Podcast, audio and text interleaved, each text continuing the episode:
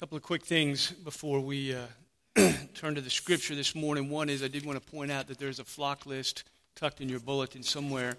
Uh, I want you to take that out and find your name. If you are a member here, your name's on that list. Find your name. At the top of the list in which your name appears, there's a name in a box. That is your elder. Right? Every member of this church is in a flock underneath an elder. That is your elder. He knows you're on his list. He's praying for you, uh, and he is available to you. If you are going to the hospital, if you have a need, if you have a problem, if you have a question, if you have a concern, um, he is your first line of defense. Call him. Uh, he, he will be glad to hear from you and to help you. Uh, this list is attached to the Wednesday email uh, e blast that went out, so you can download it there on your computer. It's on our website underneath our resource, uh, Adult Ministries. Uh, you'll find this list. But we want everybody to know you know, our flocks have changed from the old days. They used to be more of a center of uh, social activity. They really, these days, are really a, just a vehicle for pastoral care. That an elder has a group of folks who he prays for and shepherds and uh, is there for you. Uh, in terms of the social side of it, there are home groups on a table in the foyer. They meet once a month in a house. Went to one last night, had a wonderful time uh, just hanging out with people, getting to know people better. Encourage you, if that's what you're looking for, to sign up in a home fellowship group before you leave today. Um, tonight we are starting our small groups. In the first half hour, the first month of uh, first Sunday of each month, we're going to do a time of corporate prayer. So tonight, when you come, we'll gather in here uh, to spend some time praying together before we break up into our small groups. We'll only do that once a month. Um, here's the thing: as soon as I said that, you're tempted not to come until 5:30. Um, you're thinking, oh, small group doesn't start till 5.30. I get an extra half hour football, or I get an extra half hour nap, or I get... Let me, let me just tell you, that is a temptation. When you hear the church is going to gather to pray, and you're tempted to come late, that is not of God. Um, my friends, I encourage you. I, we, we're doing it because we believe God answers prayer. And we long for Him to work in and through our church. And I plead with you to come and pray with us uh, tonight, to not be tempted and to give in to such things. We are going through a series on being unashamed of the gospel. There are uh, eight weeks in a row that we're talking about eight things that we need to believe biblically if we're going to be unashamed about the gospel that we just saw. Is that not a moving? I mean, it makes me want to cry and it makes me want to tell people about Jesus. And that's, that is the goal, is to, to recapture our hearts and our minds, to rewrite our DNA biblically, to, to love the gospel and to share the gospel with those who need to hear it. This morning we're in Romans chapter 1, verses 13 to 17, talking about the power of God, because one of the things we need to believe if we're going to be unashamed of the gospel is exactly what Paul says here in verse 16 that it is the power of God unto the salvation for all who would believe. Romans 1 13 to 17, hear the word of God. I do not want you to be unaware, brothers, that I have often intended to come to you, to Rome. But thus far I have been prevented, in order that I might reap some harvest among you, as well as among the rest of the Gentiles. I am under obligation both to Greeks and to barbarians, to the wise, to the foolish, and I'm eager to preach the gospel to you also who are in Rome. For I am not ashamed of the gospel for it is the power of God for salvation to everyone who believes, to the Jew first and also to the Greek. For in it the righteousness of God is revealed from faith to faith, as it is written, the righteous shall live by faith. Pray with me. Father, this morning we come to your word, and we want you to speak. Father, we pray that you would not only inform our minds, but that you would change our hearts that you would work in our lives, that you would bring home to us this truth in power in a way that emboldens us with your gospel. For we ask and pray in Jesus' name. Amen. You know, it is hard to tell people about Jesus. And I know that this has been true for me since I was 18 years old and came to Christ and got involved in a Christian organization that taught us discipleship and scripture study and prayer and, and, and evangelism is part of our discipleship. And so they taught you how to share it and what it contained, but it doesn't take away the, the fact, the fear, the sense that it is, it's hard to tell people about Jesus. And for me, the, the, the probably the biggest hangup for me, and for everybody, it might be a little bit different. A lot of you may not be as arrogant as I am, um, but my struggle was what will, what will they think of me? Uh, you know, they're going to think I'm narrow minded. No, worse, they're going to think I'm small minded. Right? They're going to think I'm, I'm not intelligent, or they're going to think I'm not smart. You believe that stuff? Right? In this enlightened age, in this enlightened culture, in this day and age, you believe that stuff? Empty headed is foolish. So some of us are afraid of what people will think. Paul wants to go to Rome, which is fascinating. Because who is Paul? Right? He wants to go to Rome and he wants to preach the gospel there, right? That's in verse 13. You know, I don't want you to be unawares, brother. I've been trying to come there for a long time and I've been prevented, but I want to come there. I want to preach the gospel. I want to see a harvest. I want to see harvest in the church and I want to preach to the rest of the Gentiles and to the barbarians and the Greeks and the, and the foolish and the wise. I want to preach to everybody. I can't wait to come to Rome. Rome is full of Greeks and Romans. It's the center, right? The center of the Greco Roman Empire and culture. Right? The Romans conquered the Greek militarily, but the Greeks conquered the Romans culturally. And so it becomes this empire, uh, a powerful empire and Roman power and Greek philosophy and learning and culture. And so it is this center, Rome is this center, this hub of the wise and the elite of the world, the powerful, the philosophical, the enlightened, the artistic.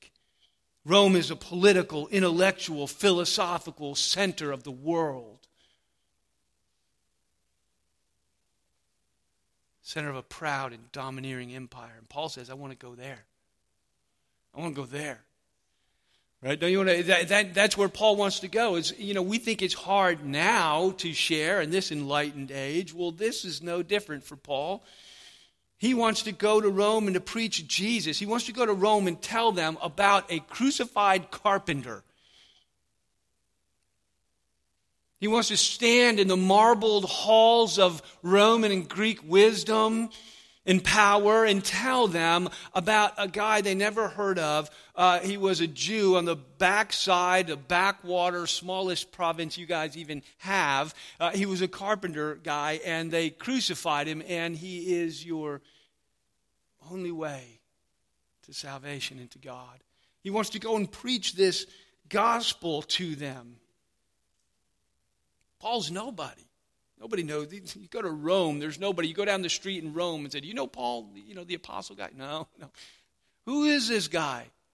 He is nobody from nowhere with a gospel nobody's ever heard. And it's a very strange story indeed. And that's true. It's a very strange story indeed the message that he carries is foolishness to Greek wisdom, foolishness to studiers of Aristotle and Plato and the, and the thoughts of the day, the Roman wisdom. The message was regularly mocked and attacked.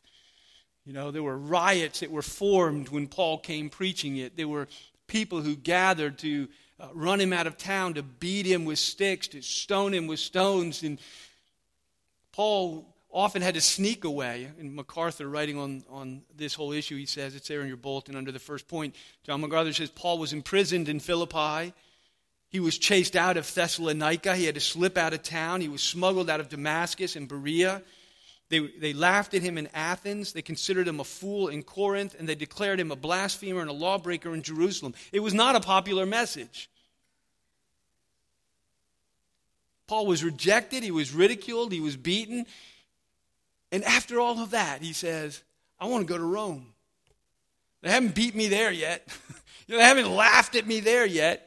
You know, I want to go where the gospel has not been preached with such effect. In 1 Corinthians 1.23, there in your bulletin, he says, We preach Christ crucified. He is a stumbling block to the Jews, and he is folly to the Gentiles. It, it, it makes no sense to a fallen world, religious or irreligious, Roman or Jewish, Greek or Gentile. It is a stumbling block. It is foolishness. It is an offense to the natural person without the Spirit. It's offensive. Are you telling me? Are you telling me I got to do this or else? Are you, are you telling me? Folly. They scoff. So, why does Paul want to go to Rome? He's a glutton for punishment. He wants to go to Rome and all of its pride and all of its power and all of its wisdom. Why does he want to go to Rome? Why is he not ashamed at this point of the gospel? What motivates Paul? What drives Paul? And the answer is this He knows, here in Romans 1, he knows the gospel is the power of God for the salvation of all who will believe. He knows that for every town that he limped away from or was smuggled out of, he left a church. Every town. There is a church. He left a group of believers. There were those who came to faith. For, for everyone that you know, ran him out of town, there was, there was a, a church that is formed and left in his wake. There were those who believe and come to faith in Christ. 1 Corinthians 1.18, it's there in your bulletin. It says, For the, the word of the cross is folly to those who are perishing. And that's true. And he experienced that. And, and, the, and the negative effects of that, for those to whom it is folly, it is folly to those who are perishing. But to us who are being saved, he says, it is the very power of God. It changes people's lives. People believe and are saved and are changed and brought forth out of that unbelieving world and knit together as the body of Christ and as a church and the, the bride of the work of, of, of God in the world that is folly to some, but the very power of God to others. Why not write it in the sky? Why not send angels? Why not give people dreams? You know, why not, why not do it some other way? some, some easier way. Easier for us. We don't have to overcome our fears. Do it. Easier for them. If you just wrote it in the sky, you know, who wouldn't believe? You know, if you just gave me a dream, if you just spoke to me, Jesus, then it would all be settled. The answer is, well, in some ways, I don't know what I get is from the scripture that we just read back there is, um, or the scripture we're about to read, is that it's the wisdom of God, and it pleased God to do it this way, to thwart human wisdom, to humble human pride. God has chosen to do it this way. Is there another way? I don't know. You may as well ask, why is the grass green? Could it have been a different color? And we wouldn't even think, you know, you wouldn't think twice about it if it was from time immemorial. But it's green. Why is it green? I don't know in the wisdom of God and because it pleased God that it be so. And so 1 Corinthians 1 21, there 20 and 21 in your bulletin, it says, Where is the one who is wise? Where is the scribe? Where is the debater of this age? Has not God made foolish the wisdom of the world? For since in the wisdom of God the world did not know him through their wisdom, they couldn't think their way to God, logic their way to God, figure it out for themselves, rise up and, and figure God out in their own wisdom, they could not know him. It pleased God. That's all I know. Is it pleased God through the folly of what we preach to save some. To save those who would believe. See, God was pleased to use human humility and weakness and the gospel to bring low the pride of man. It pleased God to not debate their way in, but to give them a humble message of a humble Savior. And it's through the folly of what we preach, it says, that God works in power to save, to create faith, to raise the dead spiritually. Paul believes, this is why Paul wants to go to Rome, because he believes that God works in a certain way but he works in a certain way. And the way that he works is he sends weak and foolish men and women into the world with a message, a gospel, the folly of what we preach. And Paul knows, though, that when, when we are faithful to do that, people are saved. People believe. Even today, 2,000 years removed from that strange little carpenter in a backwater town of the Roman Empire that was, didn't live half of a lifespan, was crucified with criminals, is still changing the hearts and minds and the lives of people to this very day. It is the power of God, he says to save. And so Paul says, I'll go preach it anywhere. I want to go there. I know, I know that it is folly to those who are perishing. I know that some of them will ridicule me and even maybe drive me out of town. I know that it will be problematic, but you know what? I want to go there and I want to preach it anyway. Why? Because I want to see God work. I want him to see his build his church. And the very gates of hell and the scoffing and the, and the human wisdom that stands against it will not stand.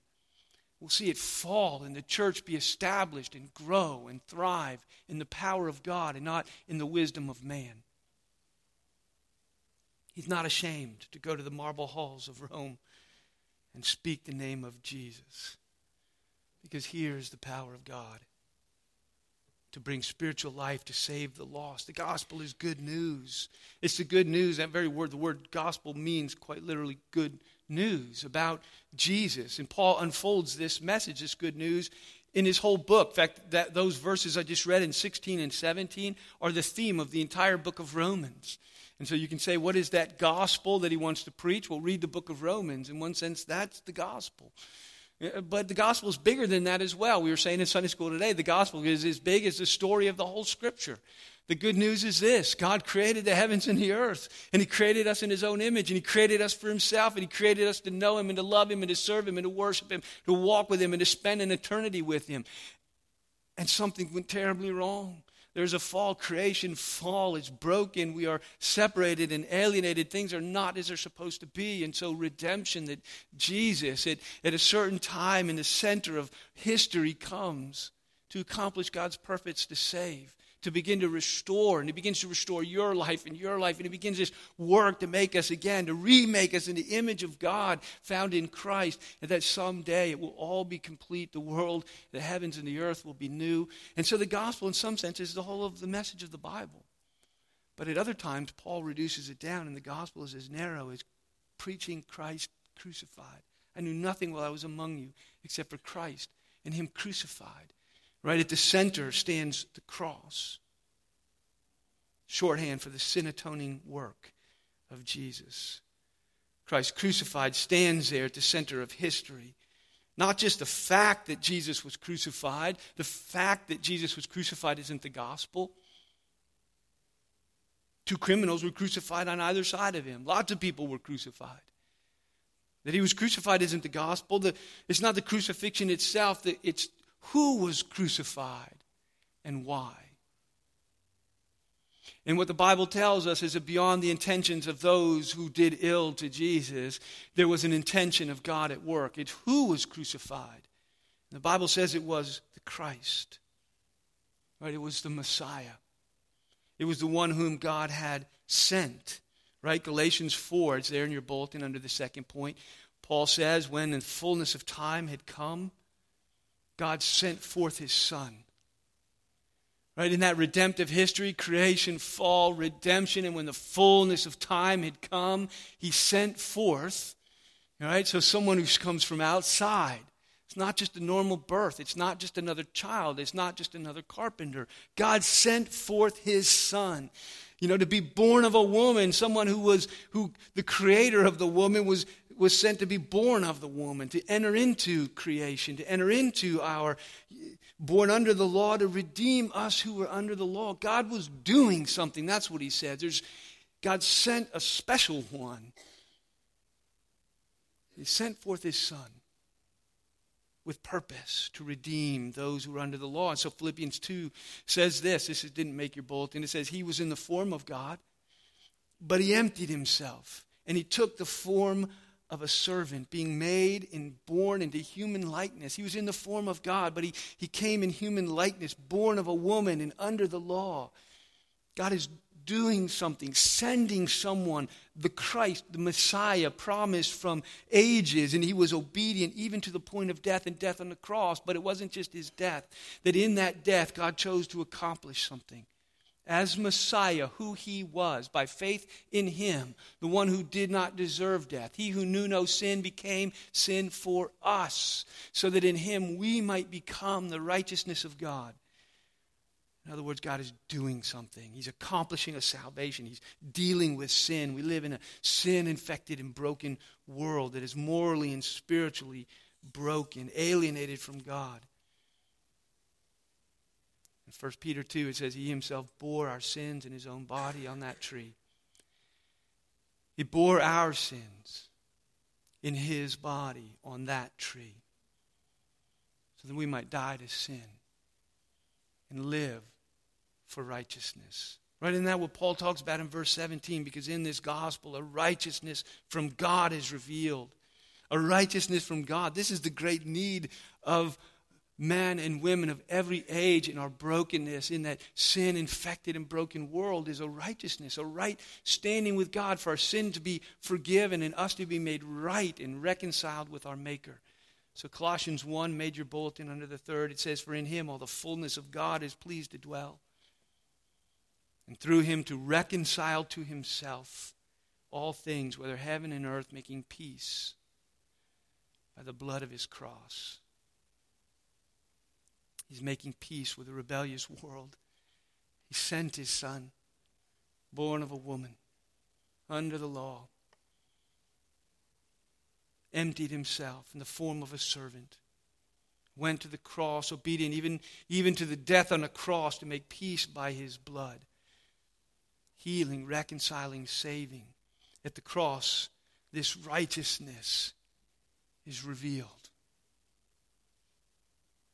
So Paul says in Philippians 3 not having a righteousness of my own that comes from the law, but that which is by faith. It comes through faith in Jesus Christ. The righteousness that is from God, it depends on faith, a righteousness where I am declared forgiven and declared right with God and set in good order, in, in safety before Him, saved, guilt removed, reconciled. Paul says, I'm not ashamed of this gospel, this message this story of humanity that culminates in a Savior is the power of God to change everything, to save. He's not ashamed of the gospel because it is the power of God for righteousness for all who will believe. You know, what all this is being true, you know, the thing that we have to understand, and if we're going to be unashamed in sharing the gospel, is this sharing this crazy story about this, this carpenter who was sent by God to bear our sin in, in his death on the cross, making it unique in who he was and what God was doing, and to tell people this, that they can be forgiven, that their guilt can be covered, that they can be made right with God, that they can have a hope for time and eternity, and that this message, which is a stumbling block to the Jews, which is foolishness to the Greeks and is rejected by so many, is at the same time the power of God. All that is to say, we cannot argue one person into the kingdom of heaven. Right? This message isn't about arguing and proving, it's a gospel to be believed and received. And we make mistake when we think we can argue anyone into the kingdom or into the faith. The problem that the gospel answers isn't an intellectual problem. See, if it was just a matter of education, we could set up an educational program to teach them the facts of of history, the facts of Jesus, the facts of the Bible, and just teaching them the facts, we would be done. The Bible is very clear. The problem is not intellectual, it's not a matter of education. The problem is spiritual, it's a heart problem. It's a heart problem. It's not about a new philosophy. It's about an atonement. It's about a Savior dying to cover our sin and our failure. And where we have done it all wrong, and where we have walked far away, and where we have disobeyed, and where we have failed and broken, and where we do not measure up, the Savior dies our death. He pays the debt to cover our sin. The gospel is the message of what God has done for us and could not do for ourselves. And so, through the death and resurrection of Christ, he overcomes the power of sin and death and releases us into a new relationship with God. That's why Ezekiel 36 is here in your bulletin under the last point. Ezekiel 36 as he talks about this work that Jesus is going to do, and he says, I will give them a new heart. I will put a new spirit within you, and I will remove your heart of stone. I from your flesh, and I will give you a new heart of flesh. I'm going to powerfully and really and spiritually change you. Too often, conversion to Christianity is about, you know, I did used to believe this way, and well, now I believe this way. Or I used to live with this standard. You know, I used to live with this moral standard, and now I live with this moral standard. Or I used to not have a religious component to my life, and, and I used to not go to church and, and not do these things, but now now I do go to church and I, and I do have this religious component. And Christianity, the Bible says, you know, Bible says that's all religion, and it doesn't do a whole lot for you. It says what, what it takes is, is for God to, to yank the heart of stone, which is a dead, unresponsive heart, out of you and to give you a new heart that beats with love and worship for Him. It's a radical spiritual change. But Jesus says, a man, you cannot even see the kingdom of heaven unless you've been born again, born anew. That which is born of the flesh is flesh, but that which is born of the Spirit is spirit. This is a radical work of the Spirit of God to change a human being at the very core of who we are, to raise us from the dead spiritually, to give the blind new eyes to see. And so it is a radical spiritual event where God changes people from death to life, from hard heart of stone to a beating heart of flesh, of being in rebellion against Him and in rejection of Jesus, to having our eyes opened and where we would reject the things of the gospel. Now I see there's not better news on this planet than Jesus died for me to bear my sin out of the way and make me right with God. The word of the cross, the word of the gospel, is the sword of the Spirit to lay open the heart and to bring this change. To change. God says that radical change, old heart, new heart, spiritual resurrection, born again, this work, He says, I will do that as you faithfully speak the words of Jesus, the word of Christ, the word of the cross, the word of God, the word of truth, the gospel. So many ways that it talks about it, but it says, as you speak it. That's why Paul says, I want to go to Rome, right? Because I want to speak it. Because God works and He changes hearts and He opens eyes. God works when we are faithful to speak. 1 Corinthians 2.14 is there in your bulletin. It says the natural person doesn't accept the things of God. They don't accept the things that are of the Spirit of God. They are folly to him, just as he's been saying. It is folly to the Greeks. It is folly to those who are outside. It is folly to those who are perishing. But to us who are being saved, you know, it's folly to him because he's not able to understand. They're spiritually discerned. But to us who are being saved, that is to us who have had our, our heart of stone removed, whose eyes have been opened, he says, for us it is the power of God. I see Christ. I believe. I know that I know that I know. One thing I know I was blind, but now I see. Paul is saying there's spiritual work that must be done. Work that is not to convince the mind, but to change the heart and to create faith. The presence and power and the work of the Holy Spirit are necessary. When does he do this? When we speak. Right? Romans 10 17, these are in your bulletin. Faith comes from hearing. Right? That's, when does faith come? When, when is that heart of stone removed and, and the heart beats with faith and love and trust and life in the things of God? When does that happen? He says, faith, that event happens. Faith comes by hearing and hearing by the word of God, entrusted to us. James 1:18 of his own will he brought us forth. Right? He caused us to be born again. He, he changed our hearts and our lives. He caused us to be brought forth by the word of truth. 1 Peter 1:23 Since you've been born again, not of perishable seed, but of imperishable, that is through the living and the abiding the word of God of the gospel. Let me just ask you, do you believe this?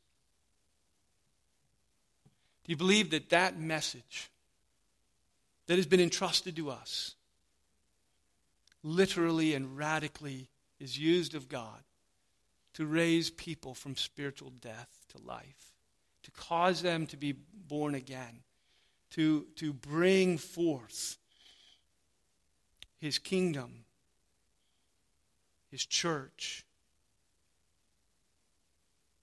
Do you believe that when the gospel is preached, dead hearts live, hard hearts are renewed, people turn to Christ, trust him?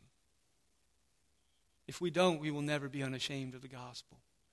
But if you believe that, we will become like Paul. I truly believe that as we embrace these things and let God write them in our hearts and recapture our hearts and mind, Paul wants to go to Rome. He's been preaching here and they ran him out of town, but he left the church. And then he preached it here and they stoned him. And, then he left and dragged him out of town. And he left the church. And then he went to this and he moved from town to town and he didn't care what happened to him.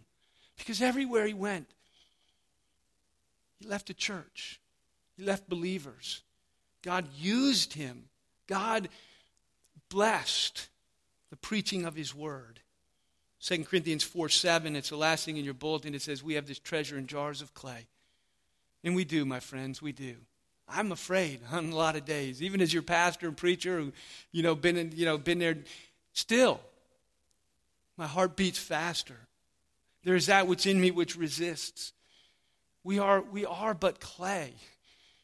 You know, we're, we're, it's not in the messenger. And he says that's on purpose. We have this treasure in jars of clay to show that the surpassing power belongs to our God and not to us, but the jars bear this treasure given to us to speak forth. Until we believe that the gospel is the power of God for salvation, we'll be silent we will never see that surpassing power manifest through clay like us. Pray with me.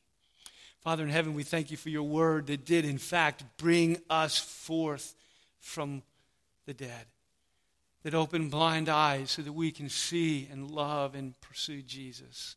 We thank you for your faithful work through your Son, that in the fullness of time you sent him forth and in the fullness of time, you committed to your church this message of reconciliation, this ministry of reconciliation. Well, may we be your ambassadors. And may we faithfully open our mouths to speak the name of Jesus in the marbled halls of power and wisdom, that we might see your power. For we ask and pray in Jesus' name. Amen.